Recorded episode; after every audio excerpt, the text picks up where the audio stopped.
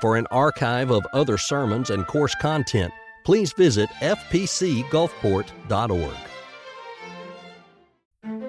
What is the book of Galatians all about? As you may know, the book of Galatians was a letter written by the Apostle Paul that contains some very strong statements and critiques. In part one of our new study, we'll see what Paul wrote to the church in Galatia and why he wrote it. Beginning today, we're beginning a 10 week study in the book of Galatians. And as you might do when you encounter any book of Scripture, you might start with the question what is this book all about? Much like if you're going to take a, a puzzle and you're going to assemble it, you, pour all the pieces out, as you start, the first thing you do before you even start to put them together is you look at the box top. You say, What is the picture I'm trying to assemble here? What's the big picture look like? And that's going to be our objective. We're going to get a top down view, so to speak, of the book of Galatians this morning. And we're going to find that the book of Galatians deals principally with this one issue, with this one question. And the question is, What do I need to do to be saved? What do I need to do to be saved? The people in the region of Galatia, people in the region of Gulfport this morning, asked the same question. What do I need to do to be saved? Well, in Galatia, they had different opinions on this topic. They had different opinions on what salvation involved, what justification, to use a $10 theological word, what that meant, how it was applied. See, for centuries leading up to today's text, for centuries before, for centuries past, people have always found it easy to acknowledge that there is a God. That's, that's 101. You look around, you look at the trees and the stars and the clovers and all these things, you come away with an understanding that there is a God. There is a God. Cultures have always figured that one out. Whether you're talking about the Egyptians or the Romans or the Greeks, people of every culture, every age, and every context, it has been easy to draw the conclusion that God is there. What people have difficulty about is understanding what He requires of us and understanding how to be right with Him. You see, every culture has conceived of a God, but every culture has also conceived of the possibility that sometimes we offend that God. So every culture conceives that God is there, and they also conceive that this God rewards good people and punishes bad ones. Most every culture and every belief system has that today. They have a merit system built in where they believe that salvation, such as it is, is a function of whether you've earned it, whether you've done enough. But here's the thing Christianity is the exact opposite.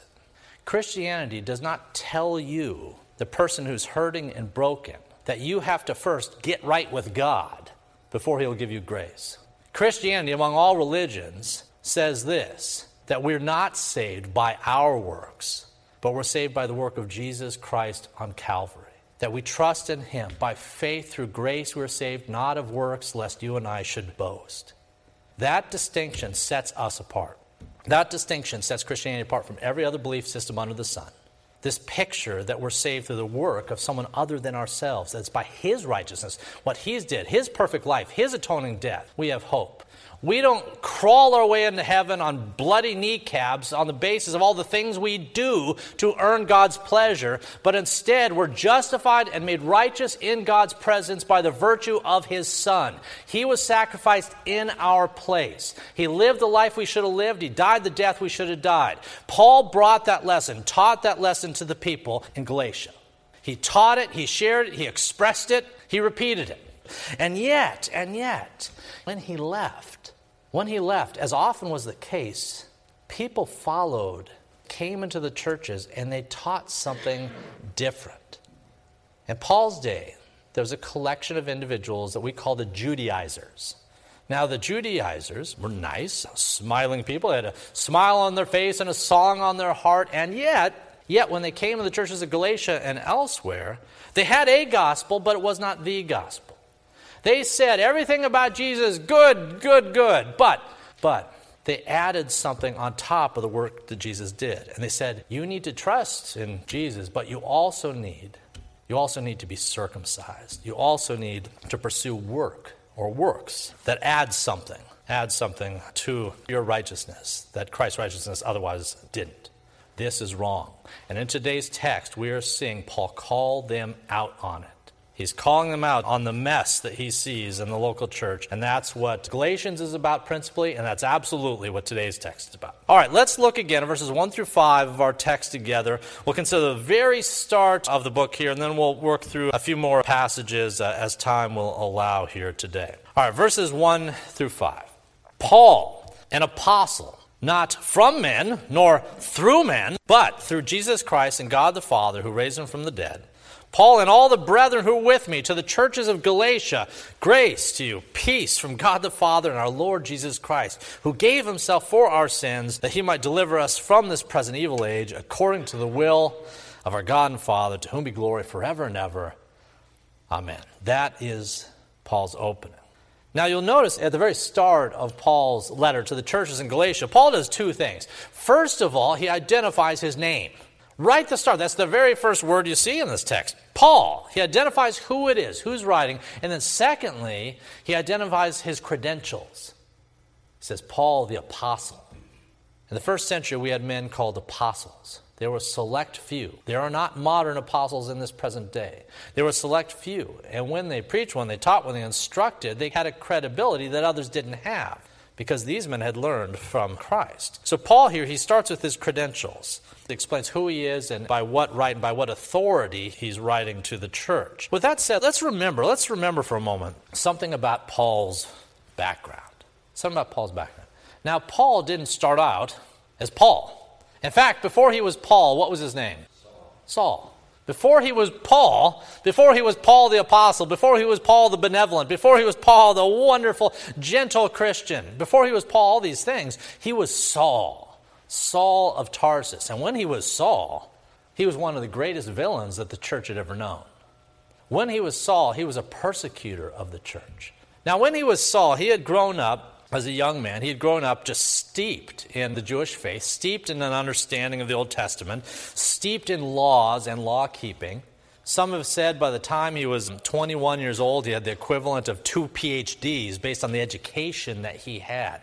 He was an informed, an informed individual on everything pertaining to Jewish society and, and, Jewish laws. But Paul's problem, or Saul's problem, was this that he had made a God out of the laws themselves, and he didn't have a right relationship with the lawgiver.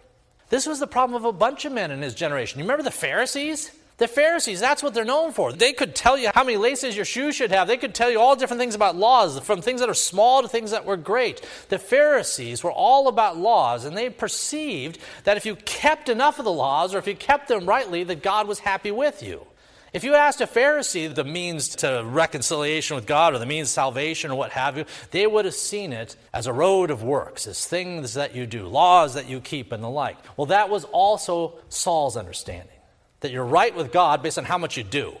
That you got to impress him enough, you got to keep enough laws, and if you don't, you're in trouble. This was the thought. And there was a kernel of truth in it, and yet it was perverse because it made a God of the laws themselves and, and forsook all the promises of the lawgiver. With that said, you remember in Acts 9, you have Saul, and at this point he's still the villain. Now, Saul, he's on the road to a place called Damascus. And when he gets there, when he gets there, he plans to persecute Christians. He plans to persecute the church. In fact, Saul, we read, as he's on the road, he was breathing out threats and murder. That's what Scripture says. That's a fascinating picture. He's on a horse, he's on the road, he's heading towards Damascus, he's breathing out threats and murder. That's the hardness of his heart.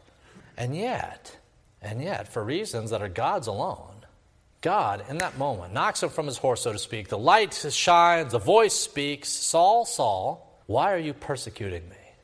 Who are you? Saul's question. I'm the Lord Jesus. Saul had been steeped in the laws, and he was now on the road to Damascus having a close encounter with the lawgiver. And the lawgiver would say things to Saul, then and in the future, that would absolutely redirect and change Saul's understanding. More to the point, more to the point, this God, the Savior, would change Saul's heart. He was regenerated. Something happened inside Saul by which he became a new creation, by which he was born again. That's a phrase you may have heard shared. He was born again. Something happened. God changed this man. He took him from what he was, this angry, bitter Pharisee of the Pharisees, this persecutor of the church. He changed his heart. He made him something different. He made him something better. And because he was better, Saul, who now was Paul, understood something about the faith that he never before understood.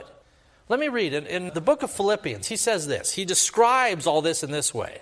He says, If anyone else thinks he can have confidence in his own flesh, I more so. I was circumcised the eighth day. I was of the stock of Israel. I was of the tribe of Benjamin. I was a Hebrew of the Hebrews. Concerning the law, I was a Pharisee. Concerning zeal, I persecuted the church. Concerning the righteousness which is in the law, I was blameless. But what these things were gained to me, I now count as loss. I now count as loss for Christ. I count all things lost for the excellence of the knowledge of Jesus Christ my Lord, for whom I have suffered the loss of all these things. I count them as rubbish, that I may gain Christ and be found in him, not having my own righteousness, which is from the law, but that which is through faith in Christ, the righteousness which is from God by faith. You see, attaining a right standing with God, how to be saved, how to be justified, how to be reconciled, how to be back into a close relationship with the one whose laws we've broken, it's not attained by doing enough deeds, walking enough miles, touching enough relics, saying enough prayers, giving enough money. None of that. That's not how you do it. And Paul said as much. He says, I used to do all that. In fact, I was the best at it. Now I consider all of my efforts trash. All I need is Christ's righteousness. As I receive it by faith, I bring nothing to the equation other than this the faith that He has sown into my heart. That's His consistent teaching, and that's what He told the people in Galatia. He told it with greater clarity than you and I could imagine. And he'd repeated it. He taught. He sat around campfires. He was in tents and circles. He shared this stuff with the people in Galatia. And yet, here's the sad thing almost the minute that he left town, almost the minute that Paul left, wolves came in. The Judaizers came in. And they brought a different message. They brought what Paul calls a different gospel. Let's look at that gospel now. Let's look at verses 6 and 7 to read more about this distinction. Verse 6 I marvel that you are turning away so soon from him who called you in the grace of Christ to a different gospel, which is not a gospel, which is not another. But there are some who trouble you and want to pervert the gospel of Christ. All right. As we said a few moments ago, prior to writing these words, prior to writing the letter to the Galatians, the Apostle Paul had invested himself in their lives. He had invested himself in their community, in their teaching. He'd sat down with them. He'd bounced babies on his knee. He'd done all these things. He had invested his heart and soul in them. He taught them everything that he knew. And yet, the same thing happened here that happened almost everywhere else that Paul went. When he would leave a town, others would come in and they would teach something different. Men who were not apostles Men who Paul and Peter would later call wolves would come in and they would teach something different. It might have holy sounding words, it might sound gospel ish, and yet it was not. It was not the gospel of Christ. Now, chief among these groups, we've said before, was a group called the Judaizers. Now, the Judaizers, as you'd expect from the word, they were those who took the Christian teaching and attempted to season it or flavor it with a traditional Jewish understandings traditional Jewish laws and the like. Say there was a convert, a Gentile convert in the region of Galatia, someone who comes to Jesus in faith and in prayer and the like, someone who comes to Jesus. Paul would have just celebrated that and wrapped his arms around such an individual and prayed for such an individual and been excited about such an individual. The Judaizers would add something. They would go up to such an individual and say, Well, that's great and that's wonderful. Now, now you got to do just one more thing. One more thing. Now, of course, you, you need to be circumcised. The Jews looked back to the old covenant, to Moses, the mediator of the first covenant. They looked to circumcision, the sign of that covenant, and they said, well, that sign must apply to you. They said it's not enough just to believe and profess and have faith and all that. You need to also do this. And on top of circumcision, there was other things as well, but this was chief. Well, the problem that Paul thought was this circumcision had been a sign in the Old Testament, in the Old Covenant, but it had been replaced by a new sign. A new sign that we saw this morning at the 9 o'clock service. The sacrament of baptism. Baptism replaced circumcision. And we also know that baptism nor circumcision saves alone. Nor do you add these things to faith in order to get saved. Paul knew that what the Judaizers were doing, even if they smiled as they did it, it hollowed out everything that he'd said. Because what they implied was that faith and grace and, the like, that was good and that was wonderful, but work, a work, even if it was just one, let alone a bunch of works, even if it just was one work, the Judaizers suggested that you had to do it in order for that grace to kick in, in order to be saved. So Paul accuses the Galatians of embracing this and other things in verse 6. And he says, I marvel, I'm astonished. I marvel that you're turning away so soon from him who called you in the grace of Christ to a different gospel. To a different gospel. He emphasized two points here. On the one hand, the different gospel. He says this is a bad gospel, it's a false gospel. It's not a saving gospel. You start seasoning works on top of grace.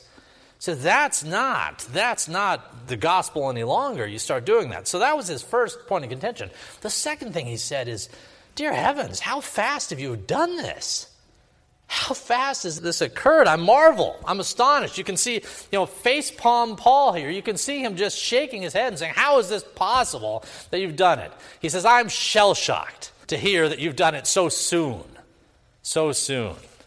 You know, I was trying to think of a good anecdote to express this sort of surprise. The best I came up with was this. When I was younger, had a number of chores and responsibilities around the house, a number of different things to do. And one of those responsibilities was weeding. Now, for a number of years, we lived in California where the weeds grew bountifully, and I was, you know, tasked to go out and weed the garden. Well, here's the thing I didn't mind actually pulling up weeds. That could be kind of cathartic. I didn't mind that so much. Pulling weeds, that was fine. I was okay with that. Here's why I hated weeding. I hated weeding because I could finish my job, I could look at the ground, I could look at the soil, I could look at what I'd done, and feel so pleased about it. But then, if I came back one week later and looked at the same patch of dirt, I could be beside myself because I could see all the fresh weeds, the fresh shoots beginning to grow. I could see the very work that I'd done had in short order been, been reversed, as if I hadn't done it at all. That, in a sense, in a sense, that's the sort of thing that Saul's doing. He's writing as if he had tilled this garden that should have given him great spiritual fruit. He had sown seeds in this garden in the region of Galatia. He had tilled it with care, and the minute he stepped away, minute left to attend to another garden or other affairs, he hears word that the weeds are growing. The weeds are back, and he's just beside himself because it's like, I just said this. I marvel that you're turning away so soon from him who called you in the grace of Christ to a different gospel. Not only to a different gospel, but he also uses the words a perversion, uh, pervert the gospel. Let's look at the next couple verses, verses 8 through 9. But even if we, meaning even if Paul and his gospel associates, even if we, or even if an angel from heaven, were to preach any other gospel to you than what we've preached to you, let him be accursed If anyone comes to you and preaches you something different than what I have preached to you, if anyone adds anything on top of, or saved by faith through grace alone, if anyone adds anything on top of that, let them be accursed. Even if we are an angel from heaven, preach any other gospel to you than what we've preached to you, let him be accursed, as we've said before. So now I say again, if anyone preaches any other gospel to you than what you received, let him be accursed. He says it twice because in Scripture, if you really wanted to make a point, if anything was really critical, you repeated it. You did this in, in Hebrew literature, it carried over into the Greek context. Repetition, repetition, repetition. Well, that's exactly what uh, Paul does here. He says, This is so significant, I don't want you to miss the point. If anyone comes to you, even if it was an angel, even if the clouds opened and an angel came down and that angel spoke, even with the light shining and shimmering and the sounds of harps in the air, even if all that happened, but when that angel opens his mouth, he says something different than what you've heard. Let that angel, let that man, let anyone be accursed for doing so. You know, sometimes when we think of villains, the Judaizers or others, or wolves in the first century, Sometimes we think of them as kind of like the villains in silent movies. You know, they're easy to spot. They had the curly mustache and the dark clothing and the top hat and all that like. Sometimes we think that these villains are easy to spot, but they're not. The reason Paul mentions an angel here is to suggest look, even if anyone comes to you and they positively radiate with warmth, and they are just the most charismatic, nicest guy in the world, even if they're just smiling, there's a smile on their face and a song on their heart, even if that, that wonderful individual should come in, as many of the people would come in and, and, seem like, even if that person comes in, if they say, when you listen to the words coming out of their mouth, if they say something different than what we've said, as nice as they may be, as smiley as they might be, let them be accursed. Paul knew that our faith hinges on the gospel. The gospel faithfully preached, simply preached. At its core, it's pretty straightforward. We're saved through faith alone and grace alone, not of works, lest any man should boast.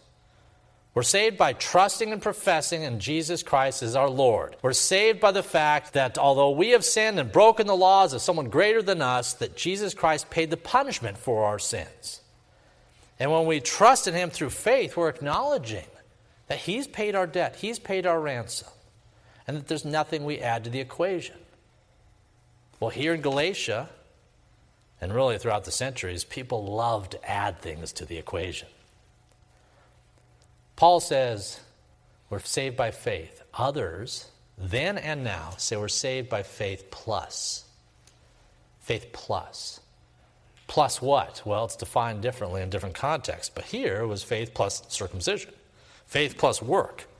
And Paul stops him in the tracks says, No, no, this is not the way that it works. You will not receive credit. You will not receive credit for undertaking your own salvation through your own deeds, but rather it's solely a function of grace. Now, let me add something that you and I may be familiar with. In the Old Testament, we know of the Pharisees. And when we picture Pharisees, we picture guys who tried really hard to keep all the laws and wear their hats just right and have their sandals buttoned up just right. And they tried to keep all the laws with the idea that law keeping would get them into heaven. We're familiar with that approach to works, that approach to works righteousness, what we've heard of the Pharisees. But in our day, you know the irony is? The irony in our day is that in the world around us, most everyone still believes they're saved by works. They're still believe. I'll give you an example. Back when I started ministry, lived in Wyoming, and we had a significant outreach. It was a church plant, so we did a lot of activities to spread the word locally in our community. Now, among those things is we'd go into parks and we'd visit folks at different intervals that were both public and private, and we'd talk about the gospel. On a number of occasions, I had a conversation and it went like this I'd start to introduce the gospel to someone, and before I got half a sentence in, someone would say, "Oh, I know, preacher. I, I know. I got. I got this. I'm, I'm a, I'm a Christian." I'd say, "Okay, good." I'd say, I, you know, Whew, "That's wonderful, wonderful." But the minute we started to drill into what they meant by that statement, the more concerned I got. On a couple of occasions, I remember pretty clearly, I had someone say to me that they had been saved, that they were a Christian, on the basis that they had prayed that prayer. I said, Well, what prayer? Said, Well, you know, the prayer, the, the prayer, the prayer, the prayer. And I said, Well, what what prayer?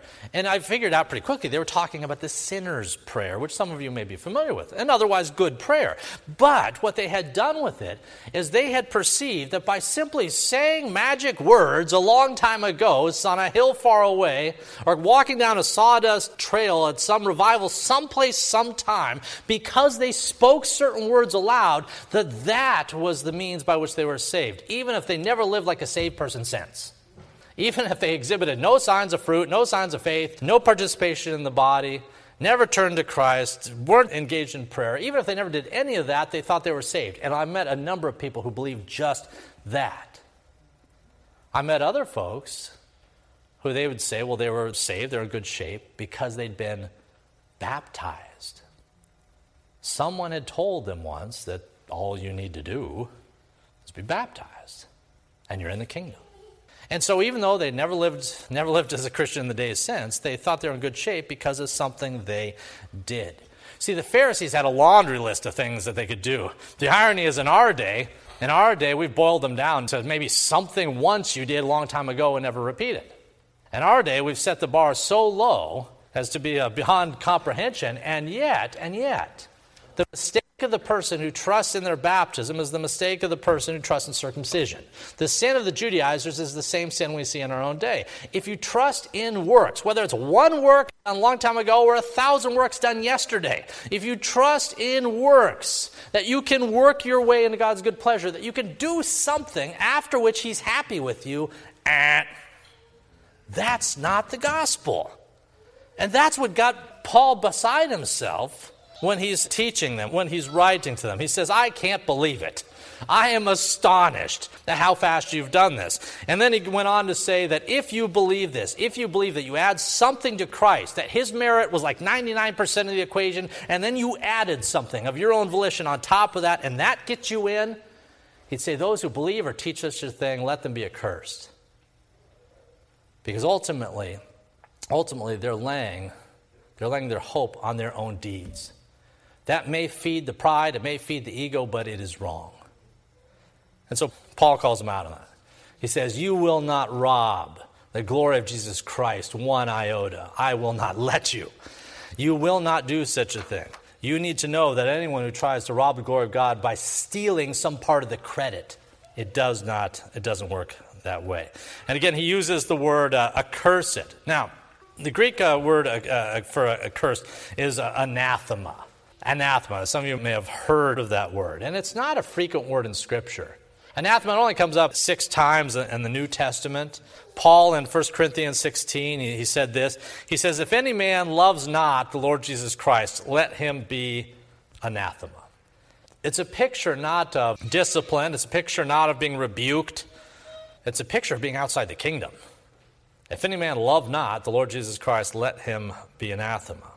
And so when he says, If we or an angel from heaven preach any other gospel to you than what we preach to you, let him be anathema, that is significant. All right, let's look at our last verse, verse 10. For do I now persuade men or God? He's asking this kind of rhetorically. He says, Do I persuade men? Am I concerned with making you happy or God? He says, Do I now persuade men or God? Do I seek to please men? For if I still pleased men, I would not be a bondservant of of Christ. You know, our church, we're what you call a Reformed Presbyterians. And as those who are Reformed, we look back to some of the events and some of the people of the Protestant Reformation, and sometimes we reflect on what went on in their day and age. Now, you might remember there was a guy, there was a guy named Martin Luther, who was terribly significant in the Protestant Reformation. And Luther had a problem. See, Luther was a monk. Luther was a monk in the Roman Catholic Church, and for years and years, his understanding of how to serve and how to be a monk and how to be a Christian was that you would do a ton of things and at the end pray and hope that that was enough. And so Luther, he would run around as a monk in the monastery and he would clean the pots and he scrubbed the floors and he went to confession as often as he could. Sometimes he'd go into the confessional booth and he'd say all the sins and then he'd get 10 feet outside the door and he'd run back because there was more sins he just remembered. Luther took works seriously. He thought that in order for God to be happy with him, that he needed to do enough things and then just hope that that was going to get him over the edge, that that would be enough that God would be happy with him, that that would be sufficient. Well, Luther, Luther was a depressed guy. He was an unfulfilled guy. He was one of the most joyless professing Christians you'll ever know. Because as much as he did, he figured it wasn't enough. Later on, years later, years later, he would one day say, You know what? He would say, If a monk could ever get into heaven on the basis of his monkery, on the basis of the things that he did, he says it would have been me. But that was not sufficient. Ultimately, Luther came to an understanding, the understanding of Paul, that we're saved by faith alone, through grace alone. That good works bear witness to the hope that's within us, but they don't independently save us. So Luther, in his day, was dealing with the Roman Catholic Church, who, guess what? They thought the exact opposite. The Roman Catholic Church of his day and ours from that point had all manner of things that you had to do on top of your profession in order to give you some sense of assurance, which, if you ask most Roman Catholics, they still don't have. But they would add baptism, they would add the kissing and touching of relics. You would travel great distances to touch a fragment of bone, to touch you know, Joseph's pants, to touch something with the idea that that might be sufficient. From baptism to relics to indulgences to repeating the rosary, Rome had piled up this mountain of works on top of one's faith if you wanted to be justified with God. Rome was guilty then, it's guilty now, of the same error of the Galatians. And that's preaching another gospel that adds something on top of grace. Well, to Luther, that was wrong. Luther became convicted that that was unacceptable, it wasn't scriptural, it was wrong. He said it was the very definition of anathema, what Rome was doing. Now, as you remember, as the story goes, or as history unfolded, Luther got in a lot of hot water. He got into hot water not only with the Roman Catholic Church, but the Holy Roman Empire, the state, the government, those who were in public office. From those on through the church, there was all manner of folks that were against that were against Luther. So Luther was called to what's called the Diet of Worms. He was gathered to the Diet of Worms, and he was gathered in order to recant. His critics and his enemies wanted Luther to back away from everything that he'd said and believed. Recant, recant, recant. And if he did that, guess what? Things would have gone well. If Luther had recanted, he could have, he could have danced on out of there at the Diet of Worms if he told them what they wanted to hear. But what did he do? He did the exact opposite.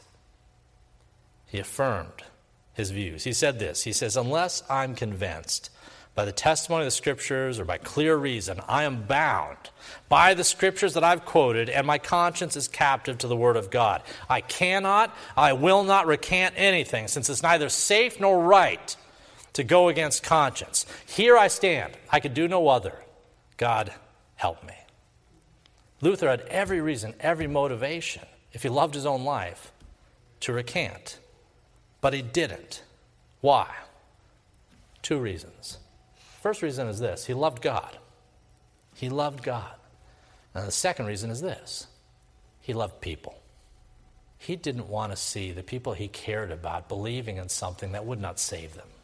He was tired of seeing the broken-hearted people, the poor people in the world around him, just saving enough coins in order that they might possibly purchase someone's soul, some relative back from the depths of purgatory. He was tired of seeing his fellow men and women used and abused through indulgences and other things, other works that were added on top of them that weighed them down, that crushed their heart, that crushed their soul. He was tired of that. He'd felt it enough himself, and he says, I will not recant. He says, What they're doing is wrong. He said what Paul said using different words. He says, If anyone preaches something different than the gospel of grace, let them be accursed. Whether they wear tall, pointy hats, whether it's a very angel from heaven, let them be accursed. Luther, like Paul, loved God and loved people. If you and I love people, we'll tell them the truth even if it's not what they always want to hear. And if we love God, we'll contend for the whole of that truth, come what may. That was Paul's point in verse 10. We preach the full counsel of Christ because it is Christ. It is Christ to whom we are responsible, and it is Christ who we serve. Let's pray. Join Dr. Toby Holt and Dr. Dominic Aquila for a tour of Israel in February of 2024. For more information, visit fpcgulfport.org.